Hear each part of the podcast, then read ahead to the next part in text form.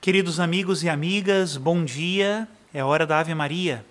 Em nome do Pai e do Filho e do Espírito Santo. Amém. O anjo do Senhor anunciou a Maria, e ela concebeu do Espírito Santo. Ave Maria, cheia de graça, o Senhor é convosco. Bendita sois vós entre as mulheres, e bendito é o fruto do vosso ventre, Jesus. Santa Maria, Mãe de Deus, rogai por nós, pecadores, agora e na hora de nossa morte. Amém. Eis aqui a escrava do Senhor. Faça-se em mim segundo a vossa palavra. Ave Maria, cheia de graça, o Senhor é convosco. Bendita sois vós entre as mulheres. Bendito é o fruto do vosso ventre, Jesus. Santa Maria, Mãe de Deus, rogai por nós, pecadores, agora e na hora de nossa morte. Amém.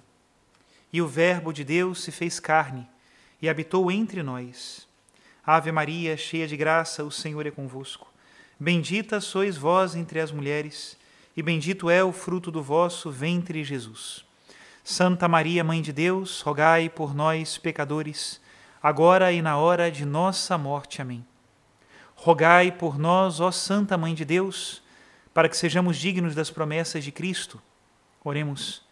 Infundi, Senhor, em nossas almas a vossa graça, nós os suplicamos para que nós que conhecemos pelo anúncio do anjo a encarnação de Jesus Cristo, vosso Filho, cheguemos por sua paixão e morte de cruz à glória da ressurreição da carne, pelo mesmo Cristo nosso Senhor. Amém. Em nome do Pai, e do Filho e do Espírito Santo. Amém. Queridos irmãos e irmãs, estamos nos aproximando do final do mês de maio e pessoalmente eu tenho pedido a Nossa Senhora que complete nesses dias o que eu não fui, pela minha negligência, capaz de conseguir durante esse mês de tantas graças, que é o mês de Maria. Mês em que nós vivemos o tempo pascal, nos preparamos para Pentecostes, mês em que podíamos olhar para Nossa Senhora com um olhar mais terno, mais piedoso. Meu Deus, como nós precisamos aproveitar melhor este mês de maio. E hoje também é quinta-feira, dia da Santíssima Eucaristia. Por isso, peçamos isso que o nosso coração diante de Jesus Eucarístico seja como o coração de Maria. E como é que ele vai ser? Como aquele que diz: Faça-se em mim segundo a vossa palavra.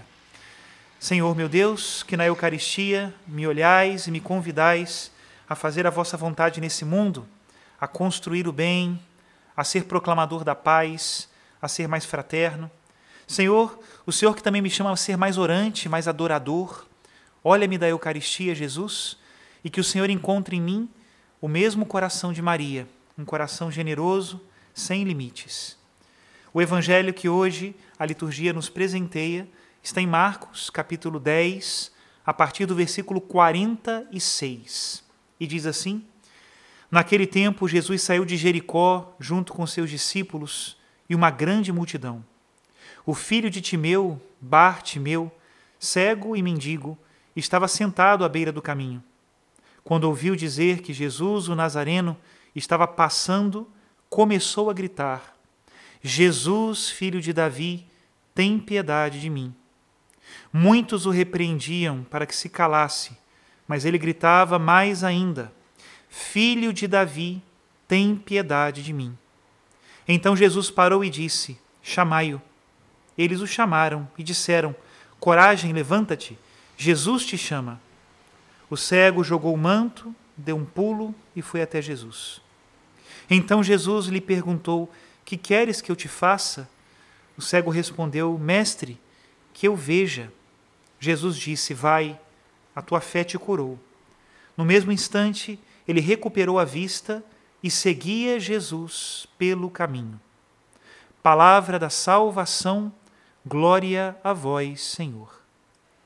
Bartimeu é um homem conhecido nos evangelhos, apesar de somente o evangelho de Marcos nos dizer o nome deste cego.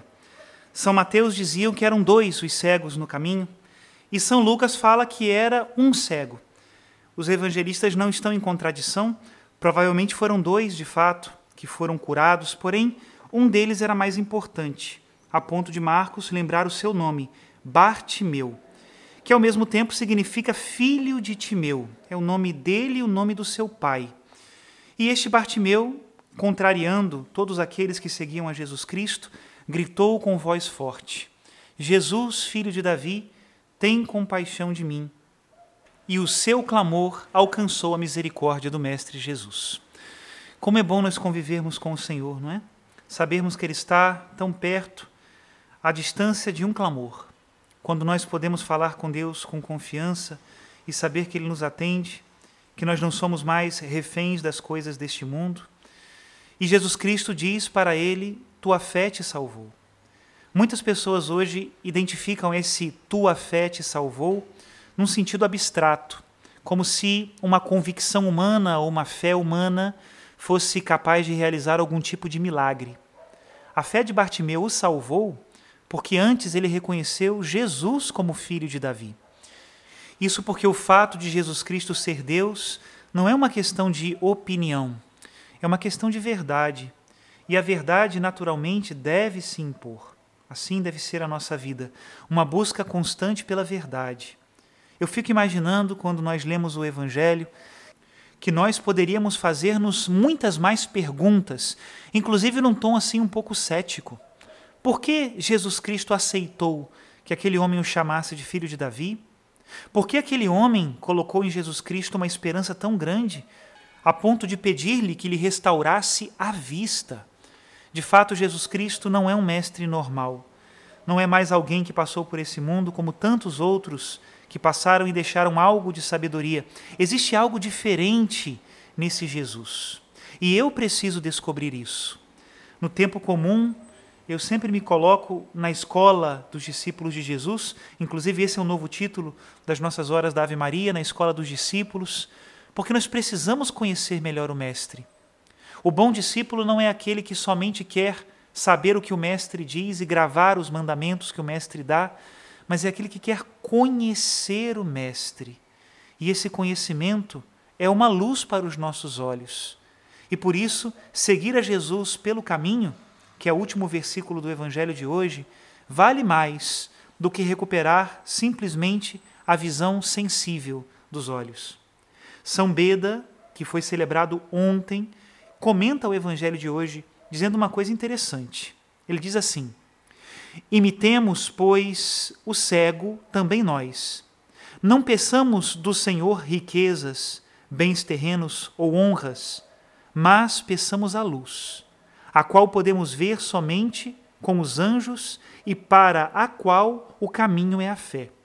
Por isso respondeu ao cego: Tua fé te salvou.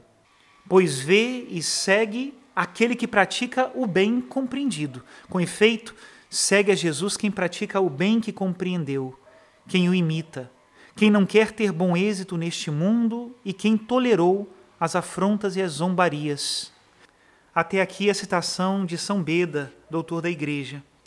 E por que São Beda faz questão de nos falar das zombarias? Porque nem sempre seremos justamente julgados neste mundo. Nossas ações nesse mundo são sempre imperfeitas. E mesmo que nós procuremos nela certo grau de perfeição, sempre encontraremos afrontas e zombarias. Porque o juízo do mundo também não é um juízo justo. Jesus Cristo só fez o bem e mesmo assim encontrou afrontas e zombarias, a pergunta é se nós queremos seguir a Jesus, fazendo somente o bem. Bartimeu seguiu a Jesus pelo caminho, por isso a vista dele lhe valeu muito, lhe valeu a vida eterna. Nós também precisamos tomar essa decisão. Senhor, eu quero te seguir pelo caminho. Por isso, dá-me olhos para ver qual o caminho que eu preciso seguir e também dá-me olhos para saber o que eu preciso renunciar para te seguir com alegria pelo caminho da verdade. A tua fé, meu irmão, minha irmã, te salvará, mas somente se for uma fé na verdade. Ninguém quer acreditar nas mentiras que o mundo e o demônio muitas vezes querem nos contar. Para completar a nossa reflexão de hoje, eu recorro à carta aos Hebreus, capítulo 11, que é o capítulo que fala sobre o tema da fé. Nós vamos ler a partir do versículo 1. Diz assim: A fé é a certeza daquilo que ainda se espera, a demonstração de realidades que não se veem. Por ela, os antigos receberam um bom testemunho de Deus. Pela fé, compreendemos que o universo foi organizado pela palavra de Deus, de sorte que as coisas visíveis provêm daquilo que não se vê. Pela fé, Abel ofereceu a Deus um sacrifício melhor que o de Caim. Graças a ela, recebeu o testemunho de ser justo, pois Deus atestou o valor de suas oferendas. E graças a ela, mesmo depois de morto, Abel ainda fala. Pela fé, Enoque foi levado, sem passar pela morte. Não mais foi encontrado, porque Deus o levou. Antes de ser levado, porém, recebeu o testemunho de que foi agradável a Deus. Ora, sem a fé é impossível agradar a Deus, pois quem dele se aproxima deve crer que ele existe e que recompensa os que o procuram. Que Deus abençoe a todos e nesse mês de Nossa Senhora, que ela venha, essa bênção de Deus, pelas mãos queridas e maternas de Maria, que sempre sabe o que é melhor para nós. O Senhor esteja convosco, Ele está no meio de nós. Abençoe-vos o Deus que é todo-poderoso, Pai e Filho e Espírito Santo. Amém.